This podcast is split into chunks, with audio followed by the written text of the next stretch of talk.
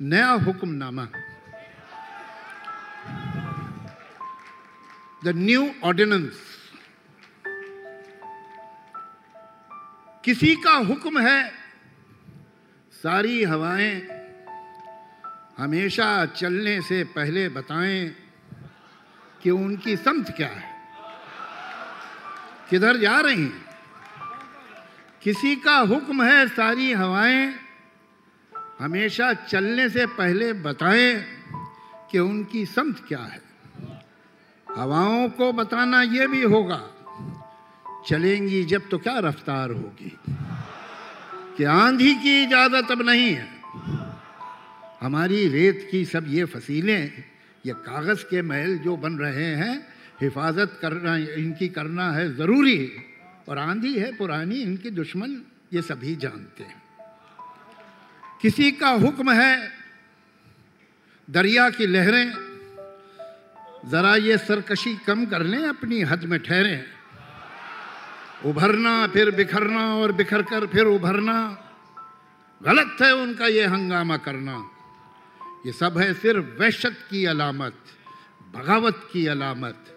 बगावत तो नहीं बर्दाश्त होगी, ये वहशत तो नहीं बर्दाश्त होगी।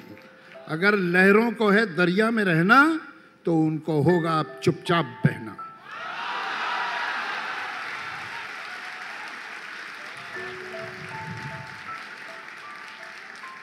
किसी का हुक्म है इस गुलसिता में, बस अब एक रंग के ही फूल होंगे।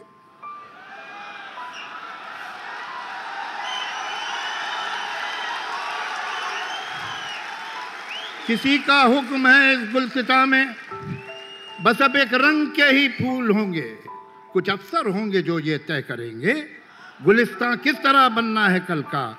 यकीनन फूल यकरंगी तो होंगे, मगर ये रंग होगा कितना गहरा, कितना हल्का, ये अफसर तय करेंगे।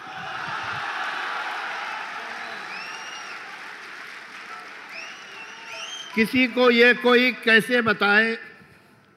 गुलिस्ता में कहीं भी फूल यकरंगी नहीं होते। कभी हो ही नहीं सकते कि हर एक रंग में छुपकर बहुत से रंग रहते हैं। जिन्होंने बाग यकरंगी बनाना चाहे थे, उनको जरा देखो कि जब एक रंग में सौ रंग ज़ाहिर हो गए हैं तो वो अब कितने परेशान हैं, वो कितने तंग रहते हैं। किसी को ये कोई कैसे बताए? हवाएँ और लहरें कब किसी का हुक्म सुनती हैं? हवाएँ हाकिमों की मुट्ठियों में, हथकड़ी में कैद खानों में नहीं रुकती हैं। ये लहरें रोकी जाती हैं तो दरिया कितना भी हो पुरसकूं, बेताब होता है। और इस बेताबी का अगला कदम सैलाब होता है।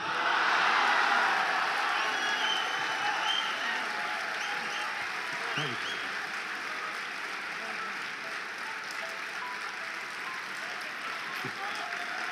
you.